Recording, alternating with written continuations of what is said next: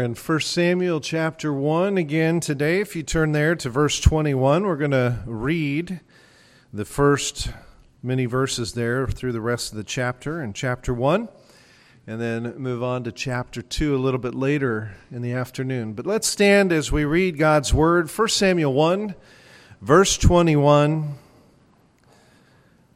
The man Elkanah and all his house went up to offer to the Lord the yearly sacrifice and to pay his vow.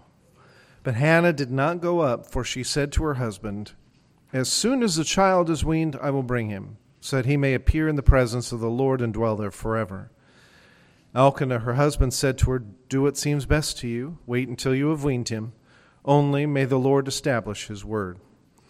So the woman remained and nursed her son until she weaned him. And when she had weaned him, she took him up with her, along with a three year old bowl, an ephah of flour, and a skin of wine.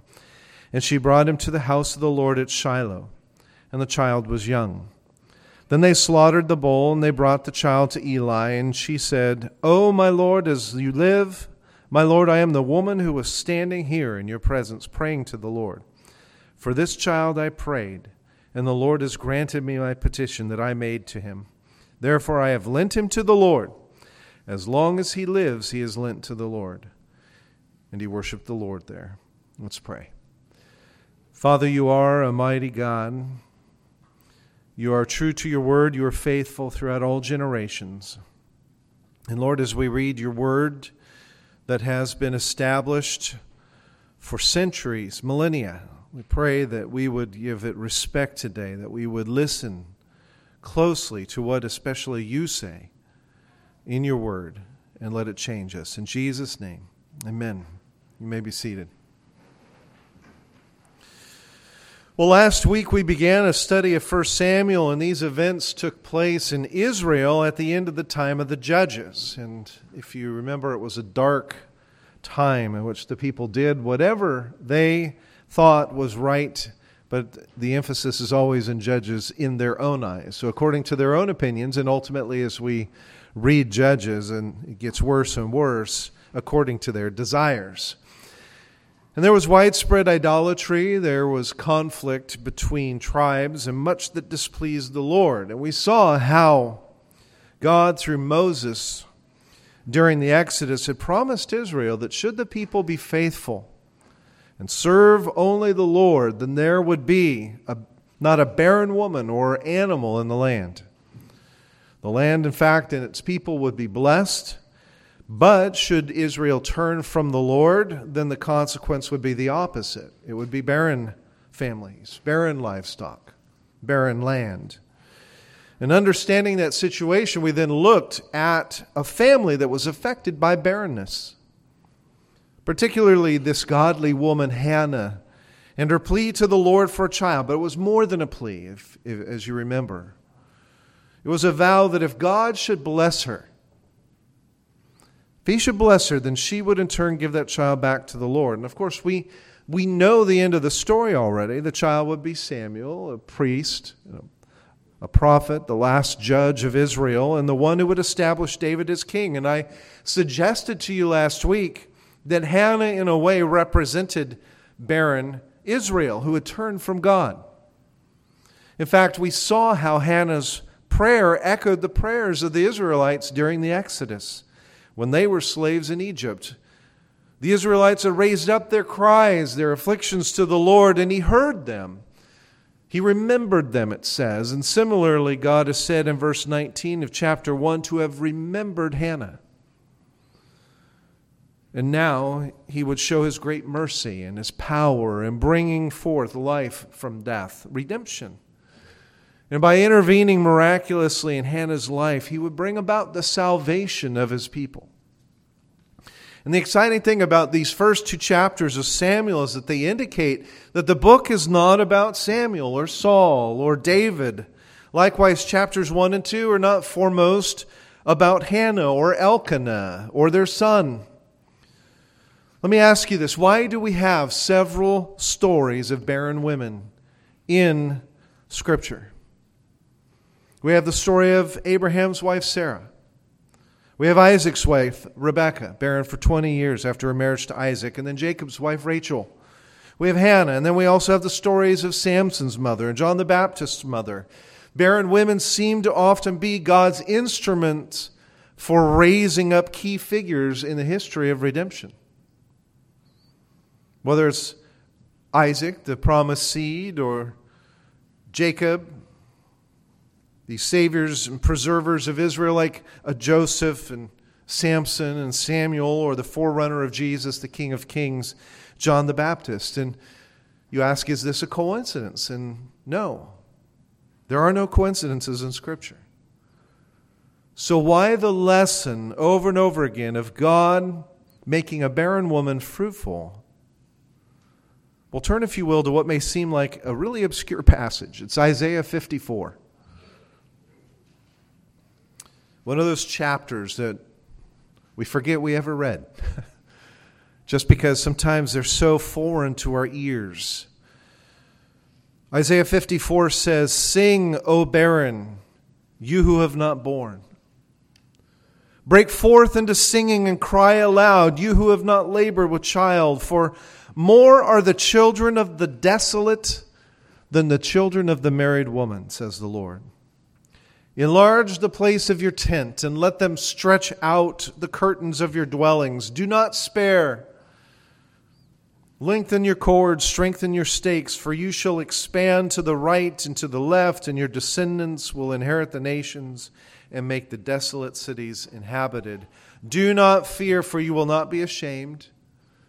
Neither be disgraced, for you will not be put to shame, for you will Forget the shame of your youth. You will not remember the reproach of your widowhood anymore, for your Maker is your husband.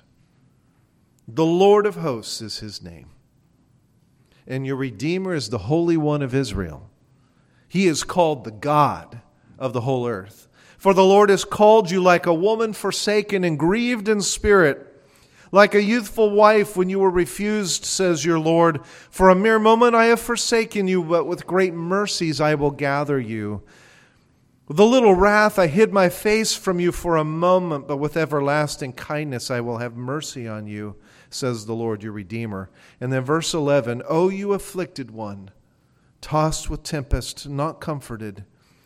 Behold, I will lay your stones with colorful gems Lay your foundations with sapphires. Oh, make your pinnacles of rubies, your gates of crystal, all your walls of precious stones. All your children shall be taught by the Lord, and great shall be the peace of your children.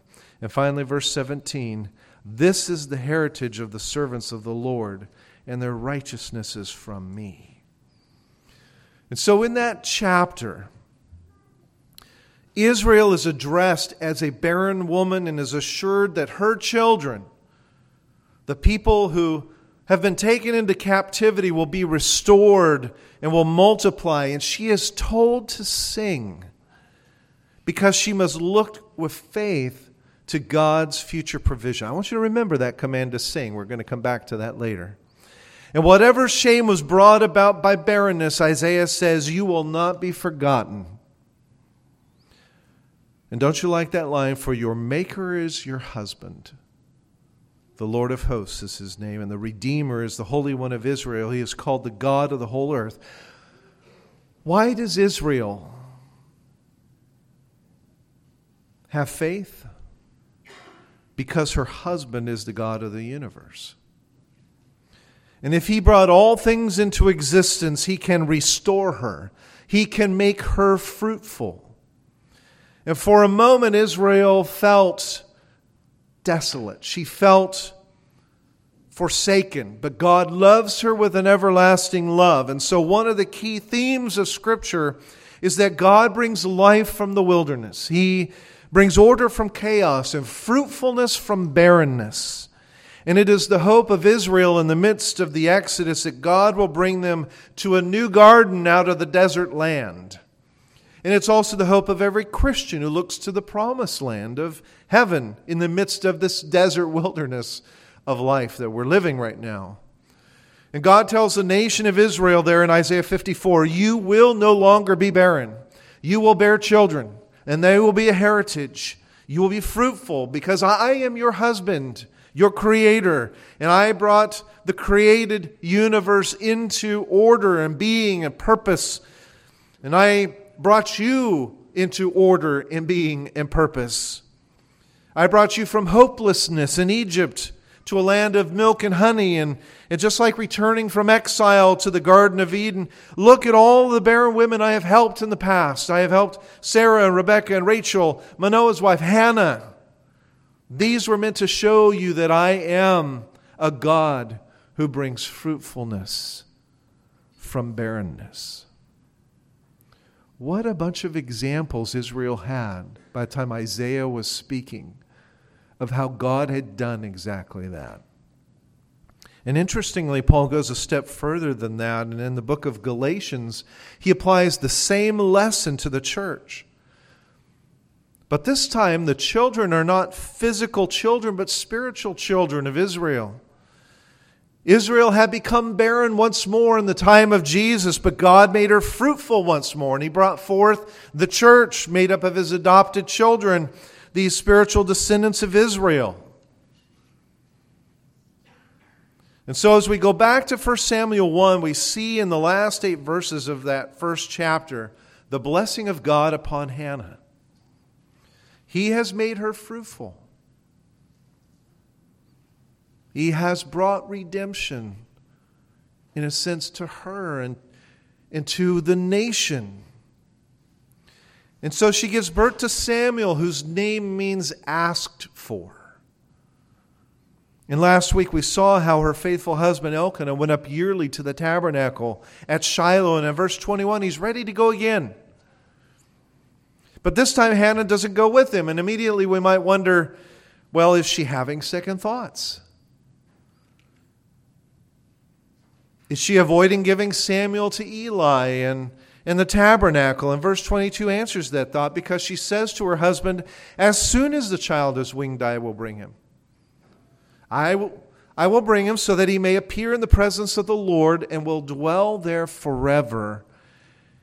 And when we read that, then perhaps we don't have so much wondering about second thoughts, but now we wonder how could a mother part with her child? You feel, in a sense, like she's stuck between a rock and a hard place. And don't those last words, dwell there forever, kind of hang in the air as you read them? And aren't you mothers asking yourselves, I wonder if I could do the same thing? Because this isn't even the tough decision of giving a child to an adoptive family at birth. Hannah is weaning Samuel first, which means she is going to raise, train, and nurture him for several years before she brings him to the tabernacle. Maybe as you think about that difficult parting of mother from probably a three year old son, your thoughts turn instead to God and His righteousness. Well, why would God require her to fulfill this vow? Ecclesiastes chapter 5 is helpful with regard to that question. And we read that months ago where it says, When you vow a vow to God, do not delay paying it, for he has no pleasure in fools. Pay what you vow. It is better that you should not vow than that you should vow and not pay. Let not your mouth lead you into sin, and do not say before the messenger that it was a mistake. Why should God be angry at your voice and destroy the work of your hands? And so it sounds like God takes vows very seriously. It is better that you should not vow, he says, than that you should vow and then not follow through, not pay. And that applies to Hannah's vow, but it also applies to your marriage vow, to my ordination vow, even I would argue to church membership vows. And that's why vows should not be made by those who either are unaware of what they are promising or do not have the ability to carry through on their vow. And so I think the better question is not whether God is righteous to expect Hannah to fulfill her vow, but whether Hannah knew what she was vowing. Was this just a rash vow and now she feels obligated to keep it? Look down at verse 27 as Hannah explains to Eli that she has returned. She says, For this child I prayed that the and the Lord has granted me my petition that I made to him. Therefore I have lent him to the Lord. As long as he lives, he is lent to the Lord. And so Hannah tells Eli, I'm giving Samuel to the Lord because the Lord gave Samuel to me. And what I see in Hannah is both gratitude and a mature perspective of parenting. You see, none of you parents own your children. Your children have been given to you so that you can give them back to the Lord. You have been charged as stewards to teach your children the ways of God, not just to mold them into your own image and then make them everything that you wished you could have done and been. How many parents have you heard describe how their child is going to be successful or athletic or influential? And this is extended by saying, He's going to be what I couldn't be. Is that parent looking at his role as a steward, or is it a parent waiting to live vicariously through his child? Well, the mature Christian parent recognizes that his or her role is to train their children who have been lent to them by the Lord so that they will one day be in the likeness of Christ, not in their own likeness. And Hannah recognized that from the start. She realized she was not entitled to Samuel. And so, in gratitude for God's miraculous gifts, she gives him back. I, as hard as that language is there in 1 Samuel, it's, it is a reflection of a beautiful spirit. The Lord has lent him to me, even for a short time. And so I lend him back to the Lord. And the question that we have to ask how many of you are misusing the gifts that God has given you? Do you see your children as your own, or your money as your own, or your possessions as your own? Are you willing and ready to give everything back to Him should He ask that of you? And what about your life? Are you misusing that greatest gift of all? Did God save you, and ever since you've been living for your pleasures? J.C. Ryle once wrote Grateful love is the true spring of real obedience to Christ. Men will never take up the cross and confess Jesus before the world and live for Him until they feel that they are indebted to Him for their pardon, for their peace, and for their hope. The godly are what they are because they love Him who first loved them and washed them from sin in His own blood. And as hard as it was to part with her son, I believe Hannah did so joyfully. That she did so confident that the one who had given her a miraculous gift would know what to do with that gift if she gave it back. And how do I know that? Well, we just look at the next verses in chapter 2 that make up what is often called Hannah's song. It says, And Hannah prayed and said, My heart exults in the Lord. My horn is exalted in the Lord. My mouth derides my enemies because I rejoice in your salvation. There is none holy like the Lord, for there is none besides you. There is no rock like our God. Talk no more so very proudly. Let not arrogance come from your mouth, for the Lord is the God of knowledge and by him actions are weighed. The bows of the mighty are broken, but the feeble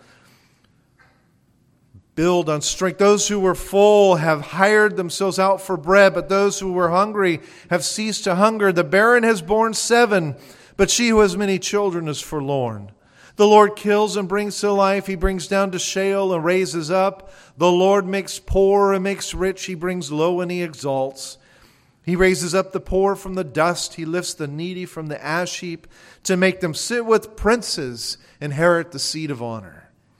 For the pillars of the earth are the Lord's, and on them he has set the world. He will guard the feet of his faithful ones, but the wicked shall be cut off in darkness, for not by might shall a man prevail. The adversaries of the Lord shall be broken to pieces. Against them he will thunder in heaven. The Lord will judge the ends of the earth. He will give strength to his king and exalt the horn of his anointed. Then Elkanah went home to Ramah. and the boy was ministering to the Lord in the presence of Eli the priest. And I want you to get the full picture here. We saw how Hannah did not go up with Elkanah for a few years while she weaned Samuel. This was not because of hesitation, but because of her commitment to fulfilling her vow, because the next time that she appeared at the tabernacle, it would be to present Samuel. And verse 24 tells us what that looked like. And when she had weaned him, she took him up with her, along with a three year old bowl, an ephah of flour, and a skin of wine, and she brought him to the house of the Lord at Shiloh.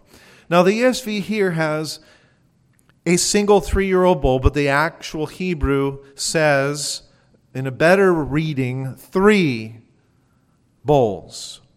If you have the King James or the New King James, you'll see that it says three. Scholars for some of the versions have found the Hebrew problematic here, especially because in verse 25 it says that they slaughtered the bull, singular, and couldn't imagine that Elkanah and Hannah would have brought three bulls to sacrifice. And yet, that's a more likely understanding of the Hebrew. And I just mentioned this because, according to Leviticus, you brought three tenths of an ephah of flour for every bowl that was sacrificed. How much of an ephah of flour did they bring? They brought a, a full measure, a full ephah of flour. Suggests, at least by that number, that the three bowls is the more likely than a single bowl. But you know what? Let's just say it was only one bowl even one would have been an extraordinary sacrifice. Three would have been like selling your house and bringing the proceeds. Now, think about what that generosity implied. I mean, Hannah's already giving up Samuel. To me, that's the priceless sacrifice. And yet, as they come, what I see in the generosity of the sacrifice is not a woman who's dragging her feet while Elkanah says, Come on. You know, he's been weaned, you promised. And she's crying every step of the way while Eli pries her fingers from Samuel's shoulders, and then she has to be carried away by crying out, Samuel, Samuel, in grief. That is not the picture here. Instead, we should match Hannah's actions, this magnificent sacrifice, with her words in chapter 2. My heart exults in the Lord. Her heart is overflowing with joy. My horn now, this is the interesting part because the next several verses are saying things like, my horn, and you need to think this is, Im- this is animal imagery of, an, of a bull lifting up its horn in pride and victory. It's what that phrase means. My horn is exalted, is lifted up. I rejoice in your salvation not only is this a joyous Hannah, but this is this is a Hannah who's going beyond her situation, isn't it? Verse 2 My mouth derides my enemies.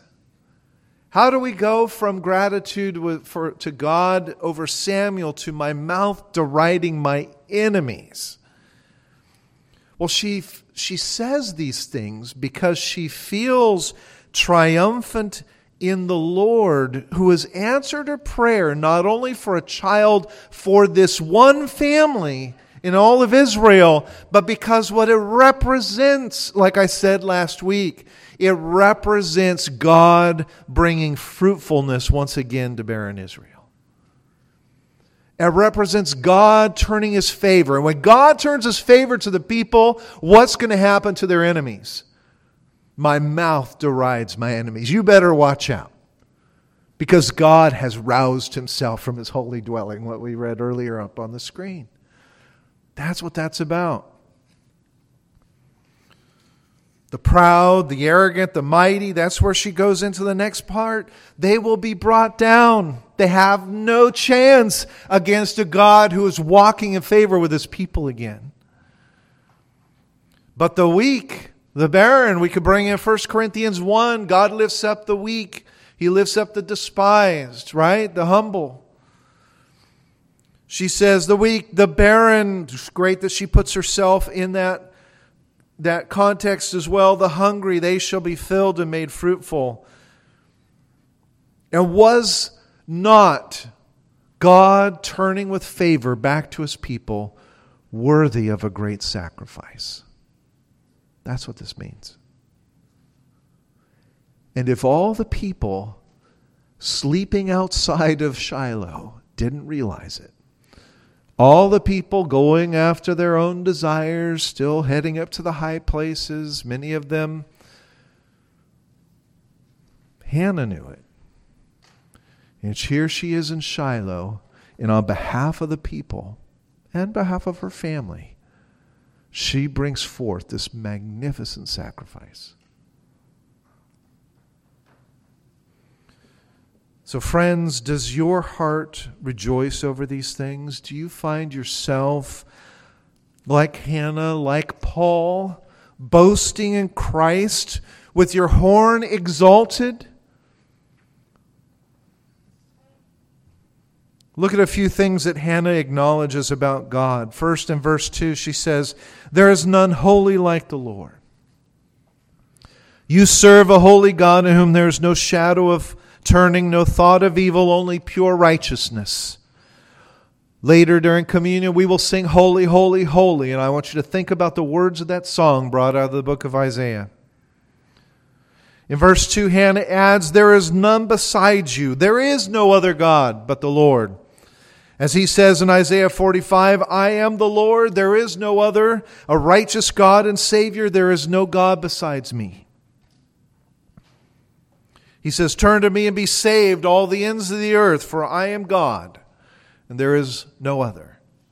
In verse 2, Hannah also says, There is no rock like our God. And that metaphor is of strength, like a stone mountain, who can stand at the base of El Capitan. And think of anything but the smallness of man and the mighty hand of the Lord, and God is like that rock. In verse 3, Hannah says, The Lord is a God of knowledge, and by him actions are weighed.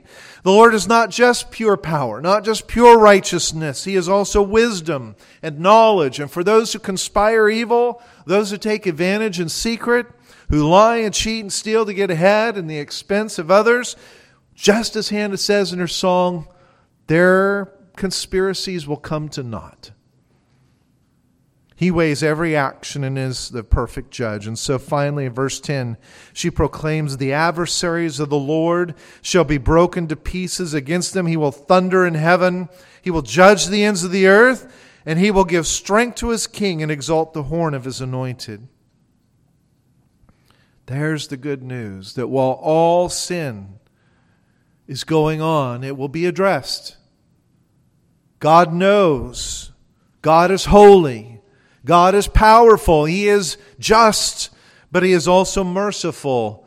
And He is merciful because He is anointed one who will save. He has lifted up a king who will reign in righteousness. Are these joy producing truths for you? Or as you read them, do you find yourself stifling a yawn. We should be cheering.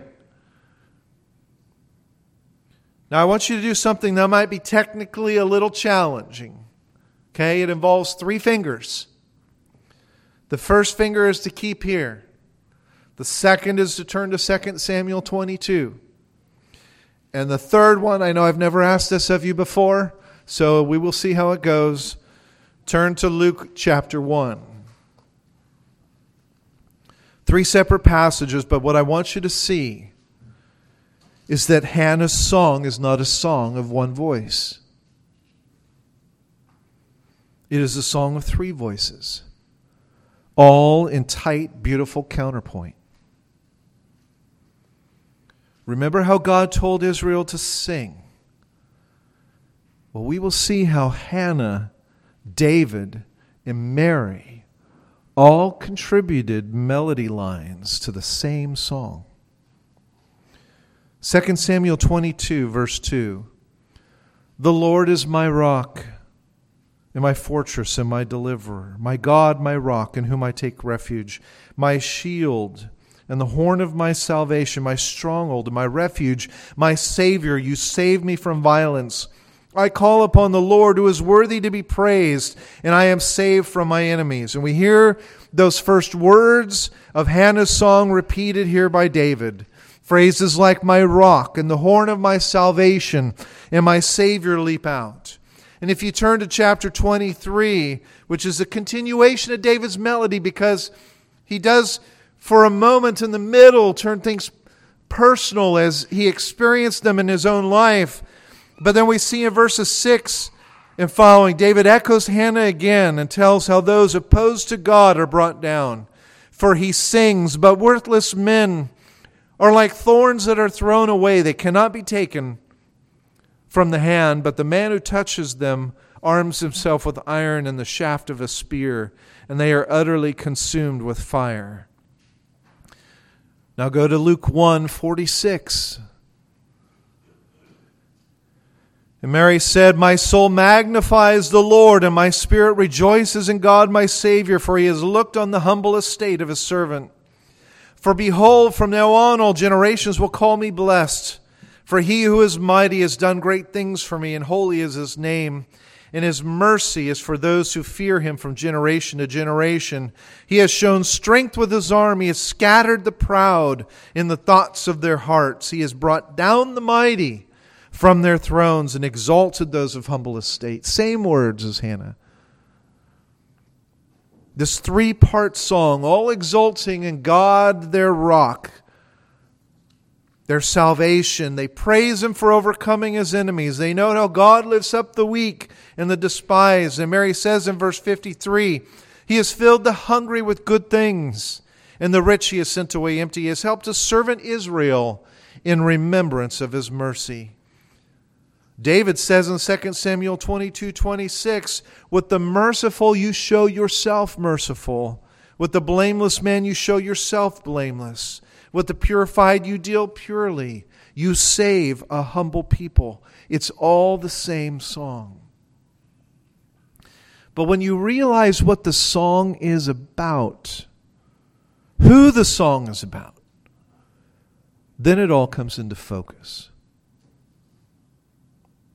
The husband of Isaiah 54 is actually Jesus. The Song of Hannah, David, Mary, it's all about Jesus. Yes, Hannah predicted an anointed one. And David acknowledges that he is an anointed one, but the anointed one, the Messiah of Israel, and the one to whom Samuel and David point is Jesus.